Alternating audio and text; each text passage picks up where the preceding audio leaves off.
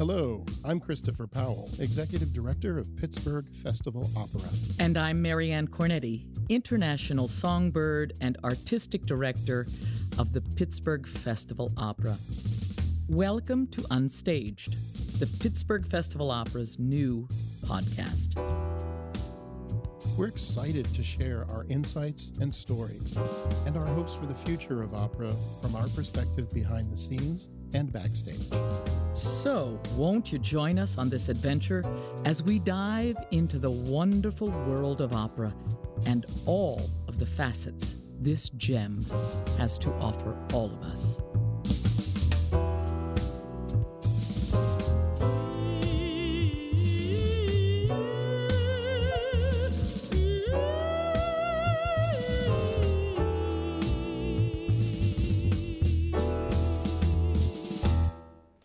Oh my gosh, Chris, what a wonderful show we have in store for our listeners today. But before we introduce our really special guests, I'd like to give everyone our word of the month. And our word of the month for August is passionate. I'm a really passionate person. Chris, are you? Moderately. No, yes, of course I'm a passionate person. We work in opera. You're absolutely right. And the reason I chose the word passionate is because when I think of the two guests that are sitting right next to us, this word is the perfect word for both of them. It comes to mind immediately. Yeah. Now, the minute I introduce our guests, everyone who knows them will agree that they are really passionate people. But those of you who may not know these two really special guests, by the end of this podcast, I think you'll all agree that they are greatly passionate people. Well, I'm really happy and very proud to introduce these two really wonderful friends and colleagues. Chris, I know you've known both of these guests for a long time, as I have. Yes, we all have quite the history. Absolutely, we do. And I think we've probably known, well, I'm not going to introduce her just quite yet, but I've known this one, who I'm pointing. Can everybody see that I'm pointing through the air, through the sound wavelengths, since high school? And, of course, the other special guest I've worked with so many times. So I'd like to introduce to you soprano, great friend and great colleague, Alexandra Loutsion. Hi, everybody. And coach and accompanist, great friend and colleague, Mark Trawka. Hi, everyone. Alex Loutsion is hailed as fearless and masterful, and continues to be recognized for her passionate performance as a rising star on the operatic stages. She is known nationally and internationally, singing roles such as Turandot, Electra, Leonora from Verdi's Il Trovatore, Puccini's Tosca, and Florencia from Daniel Catan's Florencia in el Amazonas, just to name a few. She has sung with San Francisco Opera, Minnesota Opera, Pittsburgh, Austin, Palm Beach, Central City, and Canadian Opera Companies. Seasons 21 and 22, Alex will be performing Leonore from Beethoven's Fidelio with Austin Lyric, and Tosca with Opera Las Vegas. And she will be covering at the Lyric of Chicago, the great role of Lady Macbeth from Verdi's Macbeth. Alex is a former resident with the Pittsburgh Resident Artist Program, and she is from Canonsburg. That's where she grew up, but we consider her also a Pittsburgher, and she is just a jewel in our city and in the operatic world. I have to say my heart is in my throat because I've watched Alex grow from high school into this magnificent artist she is today. I'm so proud of you, Alex. Thanks for being here with us. Thank you. My heart's in my throat too now.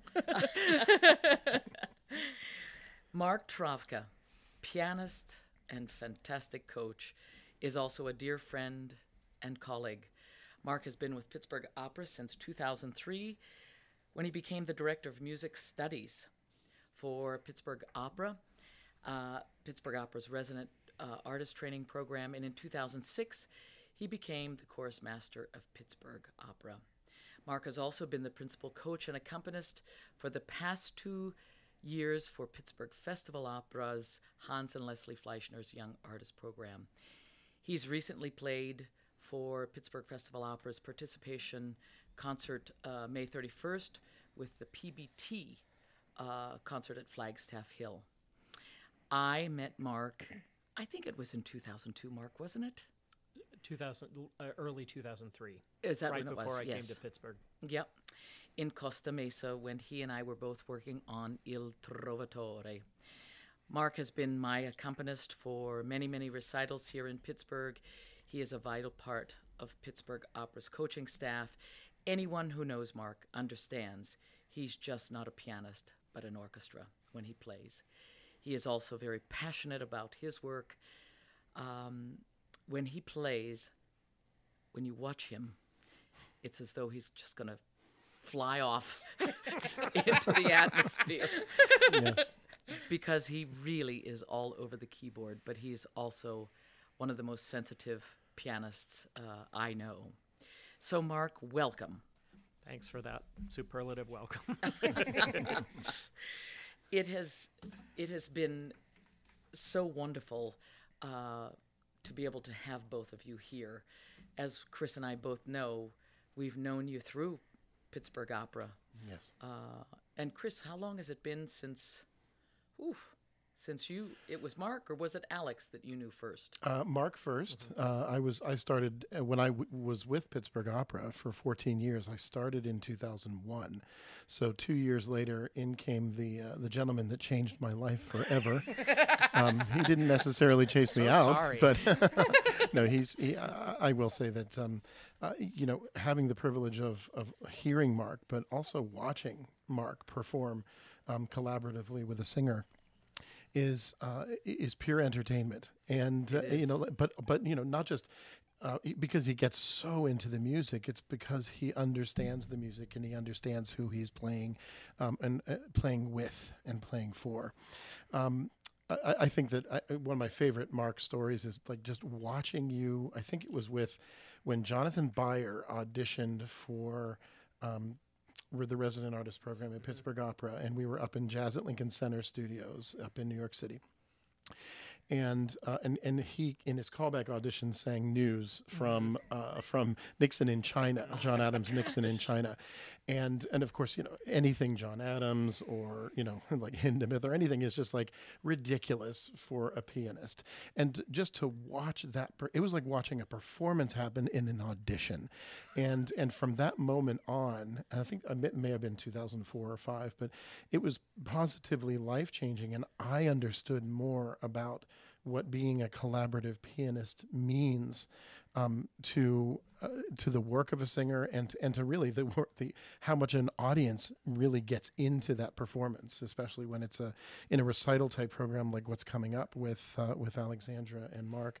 And then of course Alex and I met each other when you joined the program at Pittsburgh Opera. And what year was that you joined? 2010. 2010 already. Gosh, I cannot believe that, but yes. Yeah.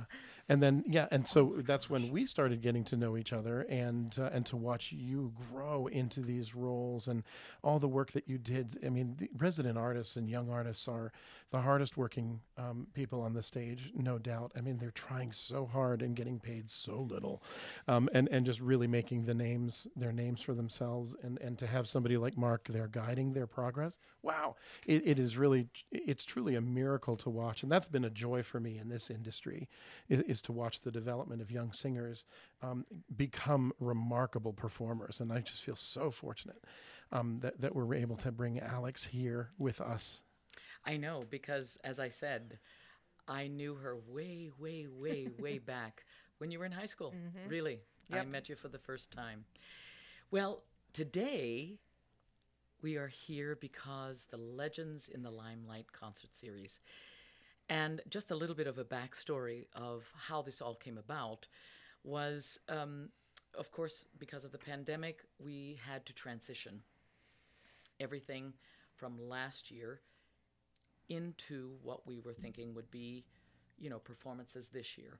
And as the pandemic wore on and trudged on, sadly, we had to think differently.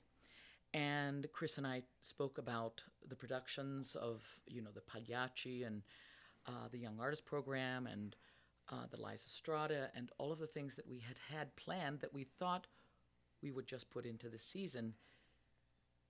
We decided there's no way that we can afford really to put productions on when they really are so costly, and not knowing how many people we would be allowed to have inside, even if they were distanced, and then thinking maybe some of this could be outside, but then the cost of putting up stages outside in parking lots and all of that, still we weren't sure of how we were going to get our audiences and if they would come, even outdoors. So we put our heads together. And I said, Chris, there is something that we don't have in Pittsburgh and we haven't had in a long, long, long time. And that is a concert series. And I said, why can't we bring in all of these wonderful colleagues and friends who are wanting to help Pittsburgh Festival Opera? Why can't we start a concert series and do 2 in the spring and 2 in the fall? We thought, oh, that's a good idea. Well, again, the pandemic wore on, and so we have positioned this concert series August, September, October, and November. Now, in the real world, this won't happen. You know, when we go on for next year, of course, it will be 2 in the spring and 2 in the fall, because we want this to continue. So we talked about who we wanted to have, and I said I want Alexandra Loutsion to debut this concert series because of who you are in this city, and you are in that trajectory as you're escalating in the operatic field. And to be the one to debut this concert series was just the right person for me. And so here you are. And I am curious, because I'm not even sure if I've asked you this or not. Have you ever sung at Carnegie Music Hall? I have, actually. It's funny because Carnegie Music Hall is a really special space to me. It was where I did my first CFC concert when I was 8 years old. Oh my gosh. So, and it's also the last place that my my Greek grandmother saw me perform before she passed away. So it's kind of amazing so that was the first place, and then all throughout CFC, which is now Pittsburgh Youth Chorus. Yes, that's correct. PYC. So we performed there. Then I performed there with the Junior Mendelssohn Choir. Oh, that's correct. And then with Pittsburgh Opera later for the New Year's Eve concerts. So I haven't been in the space since 2011, I guess, /2012, because New Year's. Yes. But I've never done a solo recital there before. So this is going to be very unique. So those walls have a lot of personal significance to me. Oh, that's so awesome. It is a grand hall. Mm-hmm. And Chris and I decided to do it at the Carnegie Music Hall because, again, at the time, we thought it was big enough to get distancing. Right. You know? Yeah. We wanted to make sure that the audience felt comfortable. You know, right. We're still entering into those times where people want to feel comfortable, but some people do, some people don't. But Carnegie Music Hall is a big space, and people can spread out if they want to, and it just made sense to have a beautiful hall and the ability to space a little bit further out, you know, during a pandemic. So we still want to enjoy what we've always enjoyed, but also in a safe way. Absolutely. And I have to say, the hall has done some renovations. Mm. Yes, and it's lovely. It wow. really, really is lovely. I was just over there, maybe 2 weeks ago. And, you know, it looks nice and bright, and so I'm thrilled. To me, it is a glorious hall. You know, I think of Dish Toyahala, you know, singing that when you greet that hall, it's so magnificent. It's 1,900 seats. We don't think of Carnegie Music Hall as being that big, but it truly is. Mark, I know that you have, of course, played there. You've played for me. So you've been in that space. I've been in that space. We've done, we'll be backstage during those aforementioned New Year's Eve concerts. Turned pages for a recital for Renee Fleming there, and we've been in and out of there, so it's very familiar. I'm excited to see what sort of changes that they've made there, because it's lovely. Really, I'm really looking forward to August 3rd, friends. August 3rd, 7:30 will be the debut of the Legends in the Limelight, and our first legend in that limelight is our Alexandra Loutsion. Alexandra, I wanted to ask you, what have you been doing over the last 18 months? Well, it's been very difficult. As I'm sure everybody knows by now, the pandemic kind of devastated our industry for a long time, and we're all sort of picking up the pieces now and getting back to business, but in a new way. So I would say that first month, I was a little at sea artistically, but I decided kind of right away when I saw the writing on the wall, that I would start teaching more full time, which was something I've done on and off for a long time, but I had never really taken on a full studio. So, so I decided I had been planning on doing it actually in the summer of 2020 anyway. So, I just moved up my timeline and started in March, and sort of overnight built a studio, which now I have 25 singers, which is kind of crazy. That's amazing. Yeah, it's really exciting. And I've always loved teaching. I've always loved working with all types of different people. And, so I have some amateurs, some professionals, some children, I had a married couple for a while, which was very fun. We did duets together. It was great. And all virtual, until recently. Now I'm starting to see people in person again. But that was kind of my main project. And I did a few, small projects as well. I did something with a friend of mine that he called the Social Distance Opera, and we recorded, Tabarro, which was cool. I'd never sung, Giorgetta before. So that was a fun project to kind of keep me singing a little. And then my wife and I created a virtual recital series called The Real Opera Wives of Chicago, because my wife is a mezzo. And Annie Rosen. Yes, she's amazing. She is. And that also sort of sustained us artistically for a while. And we basically threw caution to the wind and decided that we would sing things that made us happy and sing things that made other people happy, and that wouldn't blow out our microphones in our kitchen and balcony, which is where we did our live stream recital series. So how many episodes did you do of that? Because I watched several of them. We ended up doing 5. We were supposed to do 5? Yes, we did 5. And it expanded, actually, because we brought in the real string playing wives of Chicago also for our last one. And we actually were supposed to do another one, and Annie got a last-minute job, so we had to cancel it. But it will be coming back, and hopefully in person at some point. So but we've had a really good time with that. Do you know the uniqueness of that? All of those episodes was, you really went out on a limb, and you dove into some real, unique genre of music. Which I'm just thrilled that you did that, because a lot of opera singers are afraid to do that, and they think, oh, well, that's not really opera. You know, people will venture as far as Broadway, but then they don't get into some of the pop things that you and Annie did, and it was delightful. It was a little bit of the inspiration for the program that we're going to do for you guys, actually, and we can certainly talk about that more later. But we are definitely going to talk about that for sure. But yeah, it was really fun, and I have to say it was also inspired by my students, because I don't just have classical singers. You know, I have people that I'm literally teaching how to match pitch to, and you know, people who sing Broadway stuff, people who do both. You know, so I also had to learn. You know, I had taught pop singers in the past when I lived in California, but it'd been a while. So I actually worked with my teacher and one of my friends who's a musical theater coach to kind of build that skill set. Also, I was taking pedagogy lessons with my voice teacher, which was very cool.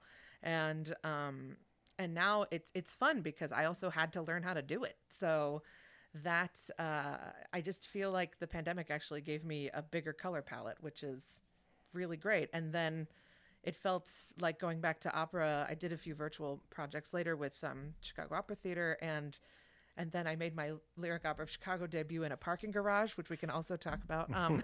But again, like having sort of done all of this experimentation made me feel like my own operatic voice was now out of the box in a way. So it was really cool.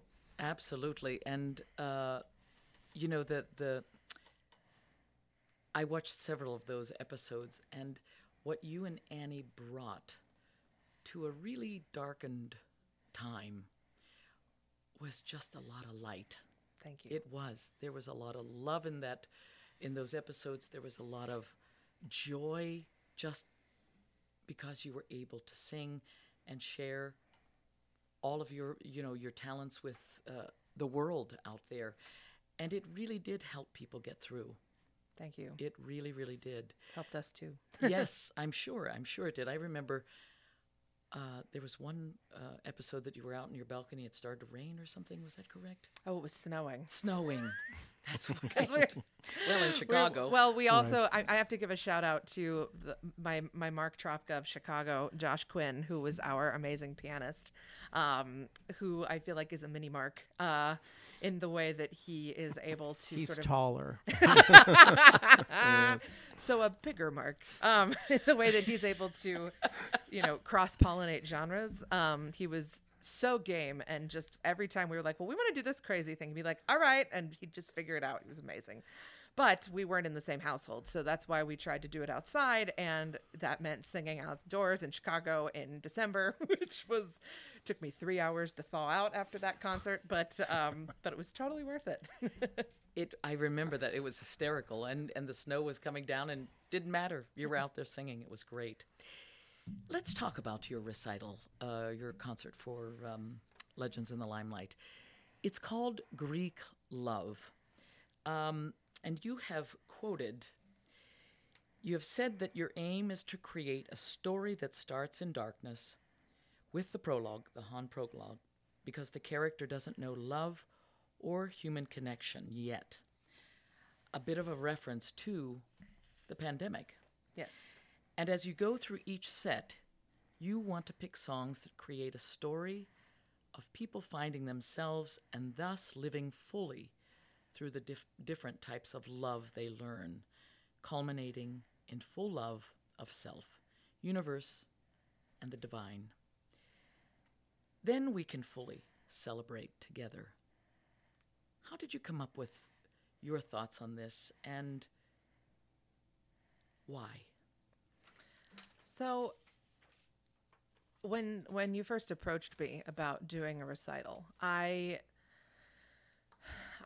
hadn't thought, I mean, creatively in the sense of, you know, bigger scale than just my balcony in a while. And, I was feeling kind of tapped out, just because of, you know, the depression of the pandemic and sort of the fact that it wasn't ending.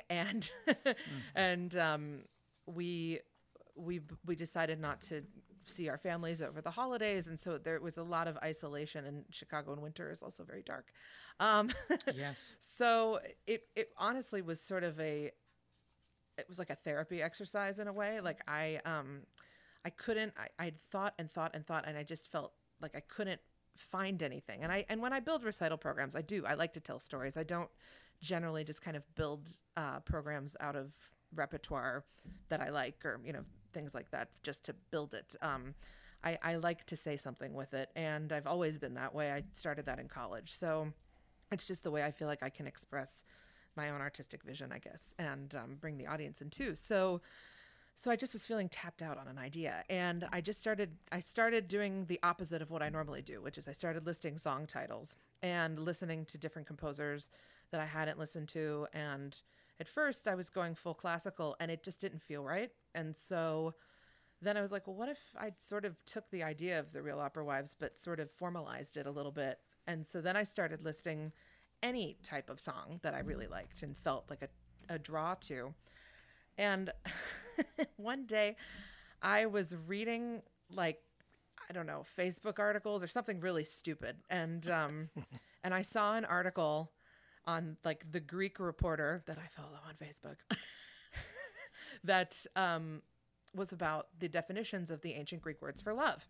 And so I started reading this, and I was like, this is such a great idea. And it felt so personal because I felt like, you know, I feel very blessed in my life with a lot of love, but I felt very disconnected from the people that feed me outside of my wife, and just any type of connection, which is part of what has drawn me to be an opera singer in the first place, which is, you know, sharing connection with other people, communicating to an audience, and finding love through that. So kind of out of my own feeling of this loneliness was sort of how I came up with this program. And then I started to get really excited about it, because it felt like, as I was working on the program this season, like, it's really funny how it happened. I mean, like, I didn't really finalize it until a few months ago, because I just would add a little bit and then I'd step away from it, and then add a little bit and step away. And by the time it was like April, May, and the sun was shining, I sort of felt like I got to the end of the program, and I was like, okay, this is the story I want to tell, because this is what we've all lived. And because I feel that love is an essential, this is a dumb thing to say, but, like, because everybody feels love, I'm not saying that, but it feels like a very essential part of who I am. And I want to love people. I do love people. I you know, and having this opportunity to sort of break it down in a textual way, in addition to a musical way, felt just like the right story to tell, and a joyful story after what we've lived through, because I didn't want it to be depressing. You know, we've already done that. And I wanted us to feel like we could maybe, you know, all in a space together for the first time, I might add, you know, with no masks and all the rest, feel like we can all connect to one another in whatever way makes sense to the audience. So that was another reason that I wanted to incorporate things outside of opera, because I wanted people to feel like there was something for them, in addition to, you know, something just for me. So that's kind of how I came up with it. Well, you know, it's such an in-depth thought process. And obviously, you went through that thought process yourself to get there. Mm-hmm. I'm delighted with some of the things that you're doing. Of course, you're doing some Greek songs, and of course, you're doing some Electra, and you're doing some Joni Mitchell. I mean, when I saw this, I just thought, oh my gosh, that's just fantastic. And you're doing For Good from Wicked. You're touching a lot of people, Alex, and that's really important, because we've all gone through this pandemic. We all probably are feeling exactly what you've gone through, and then when you put it down on paper and then you're going to sing it, you're right. It's not your traditional, what we would call, classical concert. Well, it doesn't matter. Like the clutch your hands or your pearls and say jam and bread, right? Yeah. It's so wonderful. That was what really excited me. I saw that on paper and I said, I have never seen the thought process, like, to put this program together like this. It's so different that, and I hope our listeners are can get really excited, because it's not like this stodgy, old-fashioned classical recital. It is clearly not that. This is actually, and it, to me, even on paper and talking with you now, it sounds, it's much deeper. It is you.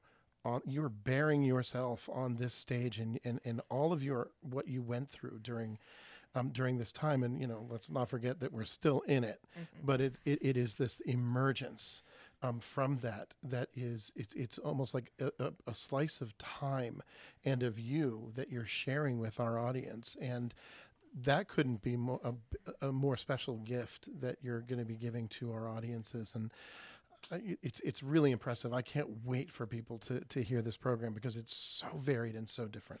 Thank you. And that's why we want all age groups and all sorts of people to come to this because mm-hmm. it's so important that you're touching so many different areas of people. I mean, really. I mean, being alive.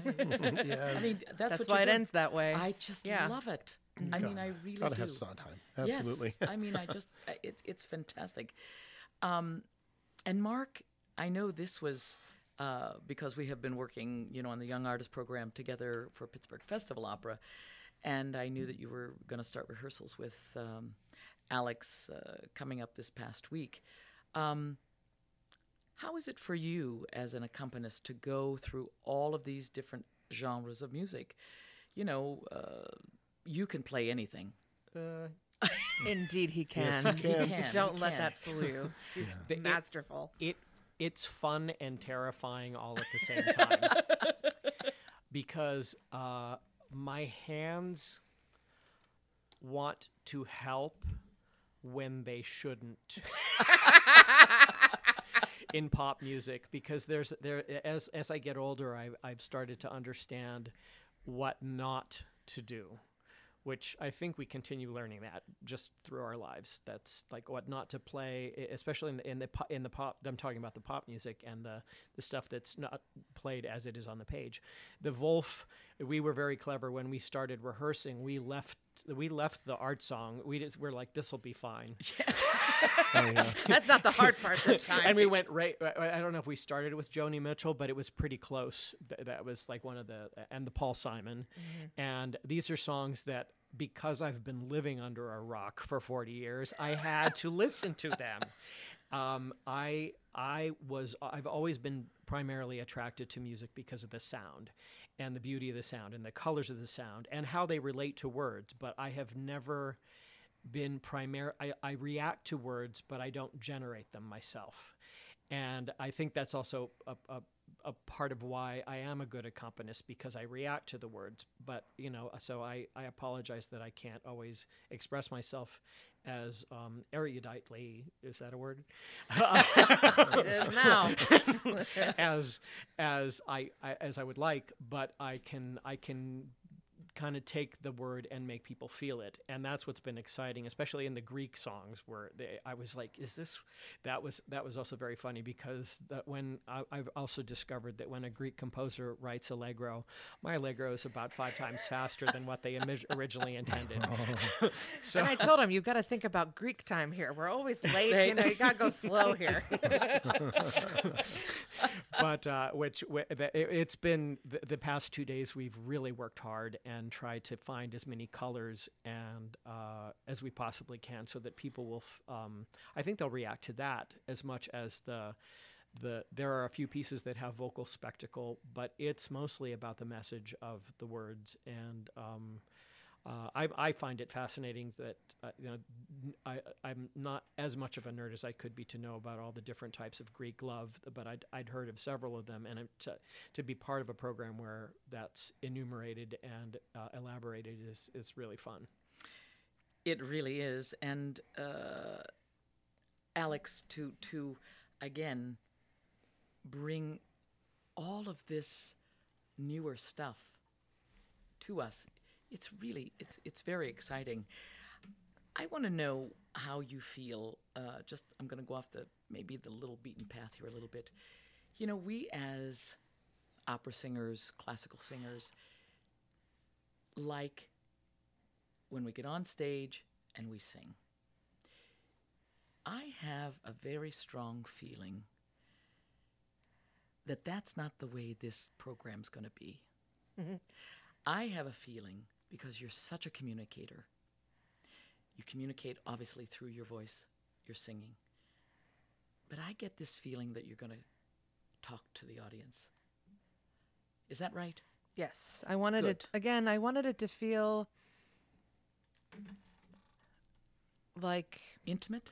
Intimate and sort of a collaborative performance, so that the audience feels included in the journey. I want to, you know, I'll probably prepare an outline of what I'm going to say. I have ideas, of course, but I want to kind of clue them in. I want to break that fourth wall a little bit and let them connect to the material, maybe a little bit, hopefully anyway, a little bit easier than if they were just sort of going through it without any explanation, because it is a lot to ask of an audience, sort of jumping from all like genre to genre. There isn't, no set has one composer or one style really.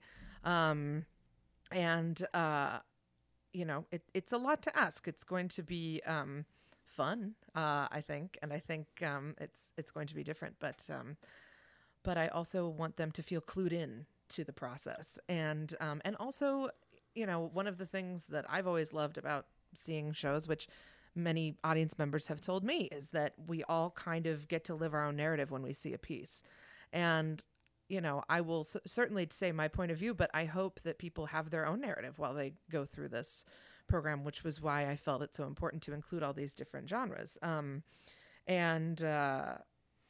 so I guess, like, just to kind of keep things on some sort of connected track with me to the audience, so that I don't feel like I'm just singing at them, but singing with them. Yeah, absolutely. And I also think audiences love that. Yeah. They want to be close to the performer. Mm-hmm. You know, when you have a performance that's a very traditional kind of song recital, or an opera or an opera concert or something like this, and the performer does not really speak or say too much to the audience, there is a wall.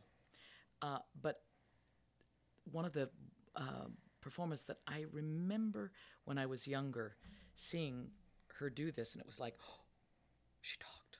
Oh my gosh, she talked. Was Dawn Upshaw. Mm. And she spoke to the audiences a lot. And the minute she spoke, we went, oh, mm-hmm. oh, it's okay. Mm-hmm. You know, you don't have to be just sort of always correct, and it gives you that opportunity to let that person then even come in further to you. Mm-hmm. And I know that about you. I'm sure that's going to be a wonderful thing that this audience really will really, really, really enjoy. Mark, what will you be doing? I'll also be enjoying it. I'm sure you will get your sidebars in. There's a little bit more participation. I don't want to spoil it for people, but I'll be doing more than playing the piano, I think. Mm-hmm. Yeah. And but yeah, we're this is gonna be fun. I know it sounds heavy, but it's not. It's no, gonna be very it's not. Fun. Oh, there are a couple things that will, you know. Yeah, we'll be making people laugh. I think there was a toga hanging in the dressing room. Not sure, possibly. Well, that's not for me. Fine. I won't be wearing that. That's... Oh, you just give me an idea. What is your favorite piece on this program? God, that's so unfair. I know, it's terrible. I don't know. Oh boy. Wow. That's tough. I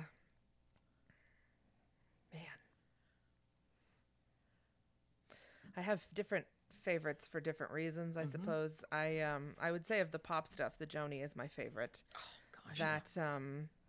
And what's been sort of, to digress for just a second, what's been sort of fun about this is discovering, again, like, I'm playing with colors here, so I'm not all of a sudden going to try to be, you know, Joni Mitchell or Idina Menzel or anything like that. This isn't, you know, through the lens and through the vocal cords of a classically trained singer. So while I want to honor the style, I want to also put my own spin on it. So that's something that Mark and I have, I mean, Mark in particular, let's be real here, because he has to do all the work, the keyboard, have been, you know, diving into. And so that's been the fun part about like the Joni, because it's a song that I remember when I was a kid, my mom one day out of the blue just grabbed me and said, "Alex, we're going to go to the family room and I'm going to teach you about good music."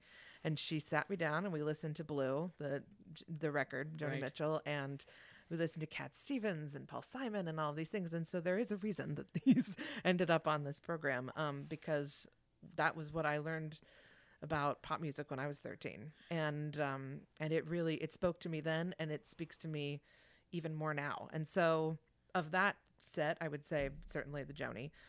Of the classical, I would say like the actual most fun thing to physically sing is definitely the Verdi. I'm doing a very excerpted version of Santo di Patria. I had to throw something on there, you know. So that's really fun.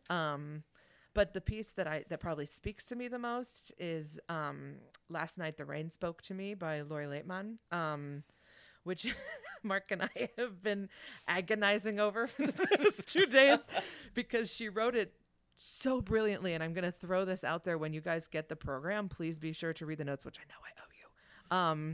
But read the poem of Last Night the Rain Spoke to Me, and even follow along with it, because Lori Laitman masterfully composed it to follow the way the poet wrote the lines of the poetry.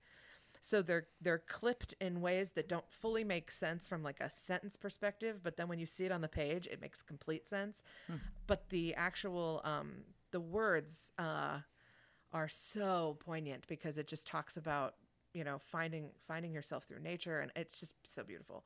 That, and also probably the Messiaen, because again, those words too just really speak to me. It's such an ecstatic, colorful, you know, sensual praise of God, which just, I've been singing that piece for a really long time, and I love it as much now as I did back when I first learned it. Even though Mark wants to kill me, 'cause it's really hard, but he's doing brilliantly with it. I don't know. I mean, like, I just could talk about every single one on this program. And then of course the Greek songs, which is a new to me. They are not folk songs, like they are actual Greek art song. One of my friends from church actually is a singer as well, and introduced me to a book called Greek Lyric Diction or Greek Lyric Arts. I can't remember exactly the title, but in that was this breadth of repertoire that I didn't even know existed. That's all in Greek, and it's very like romantic style music. So you'll hear it and think, wow, is this Rachmaninoff? Is this, you know, Strauss? Like, it's got that kind of essence to it. So that's really cool to be singing in Greek. And I said to Mark, it's like kind of weird to sing in Greek, not chanting, because that's normally how I sing in Greek at the Greek Orthodox Church. So, you know, I could just go on and on. That's awesome. It's awesome. Alex, you spoke of your mom introducing you to some of these great genres of music. Of course, we know your mom and dad very well, Susan and Nick Loutsion. And you come from a musical background, especially with your dad, you know, being a cantor in the church, and has a beautiful voice. Yeah. Do they know the extent of this program? Have you shared it with them? I have, although not, I haven't sent them the program exactly. I should probably do that before the recital.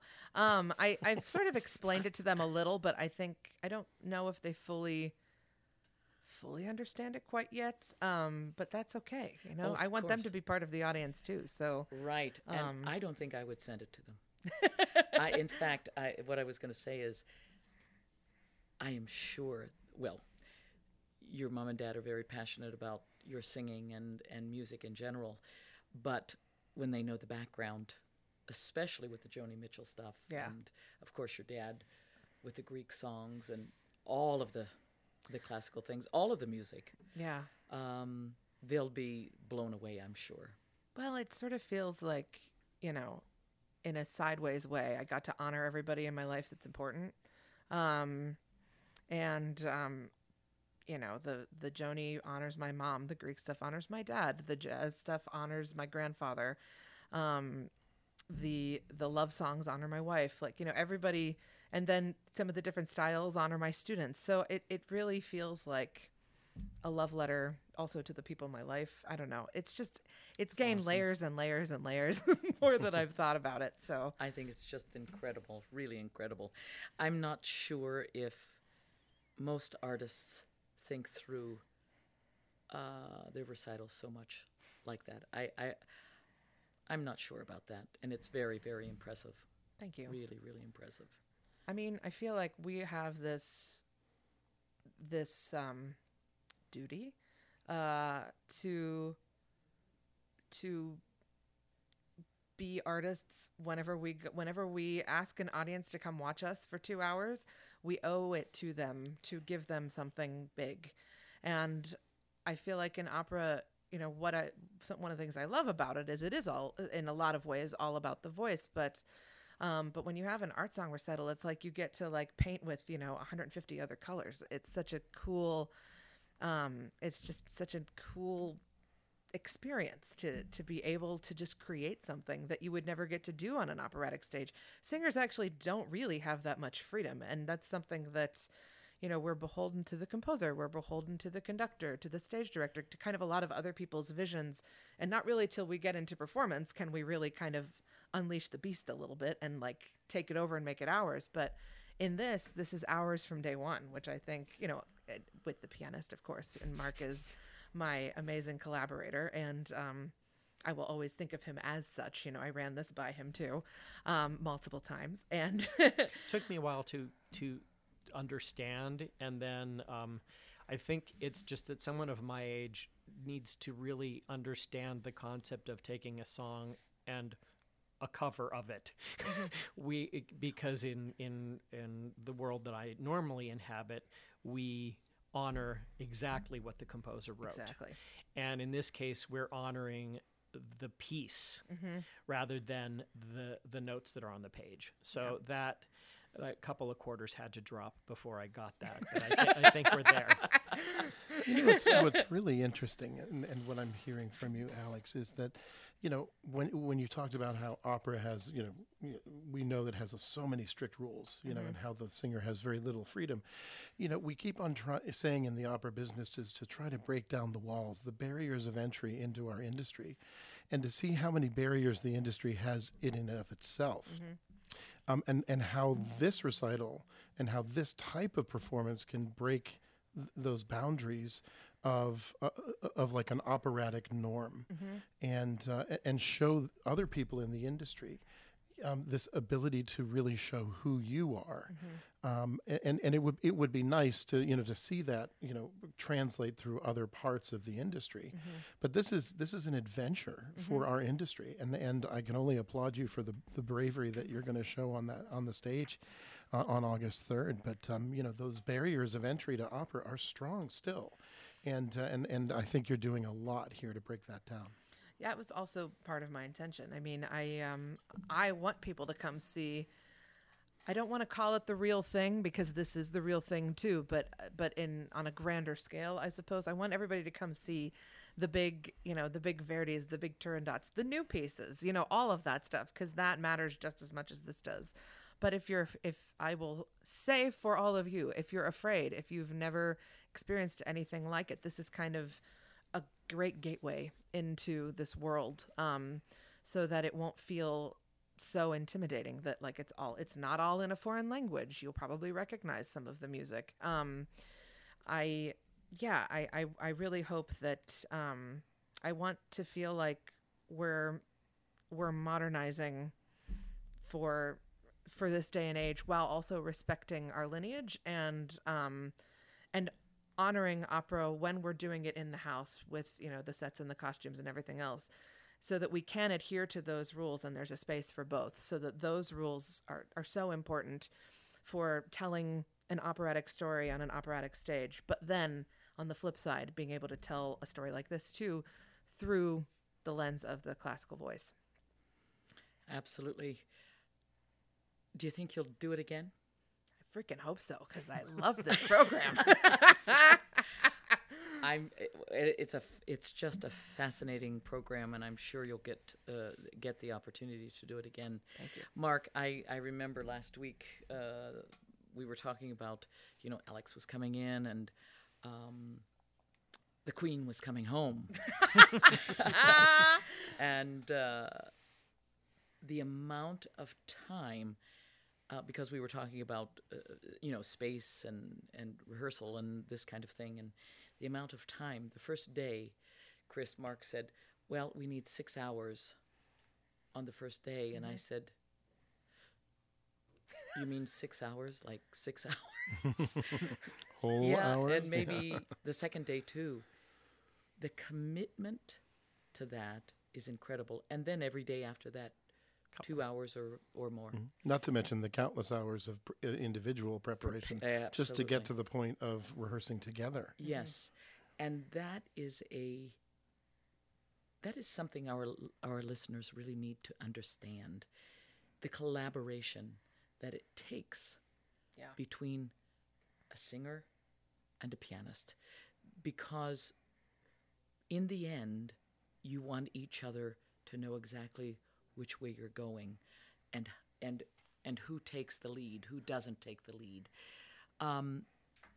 So that first, I'm curious, the first day, that 6 hour day. Well, we had two, because we had Saturday and Sunday both. That's what you said, so yeah. So how was that? I mean, well, I needed to know because Alex had worked out a lot of how she felt that the pop songs were going to feel with her people in Chicago, and whom I respect, and I know them, and they're awesome. But my mini/big Mark Trawka. Thanks, Josh Quinn. And but I realized she sent some sound files of how they were doing it, and it was like I observed that. And then when I was working on the same songs, I improvised I would take the song and just play around with it and improvise for like half an hour per each song at least. And I came up with some ideas that I wasn't sure that they were going to work, and because my hands just do certain things at the end, and at a climax, the whether the word is the thing that you hear, or whether I can help color it.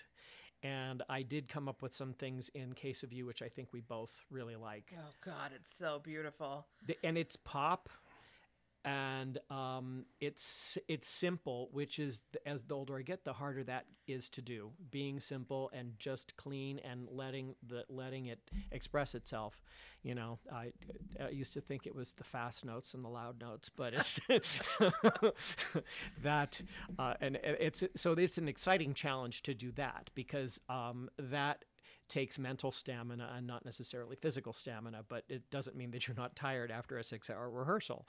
Right. But we had to work through the pieces that were covers, that were what are we going to do with this? There's a Trenet song, which is basically oh God, French so cabaret, much French. So much French.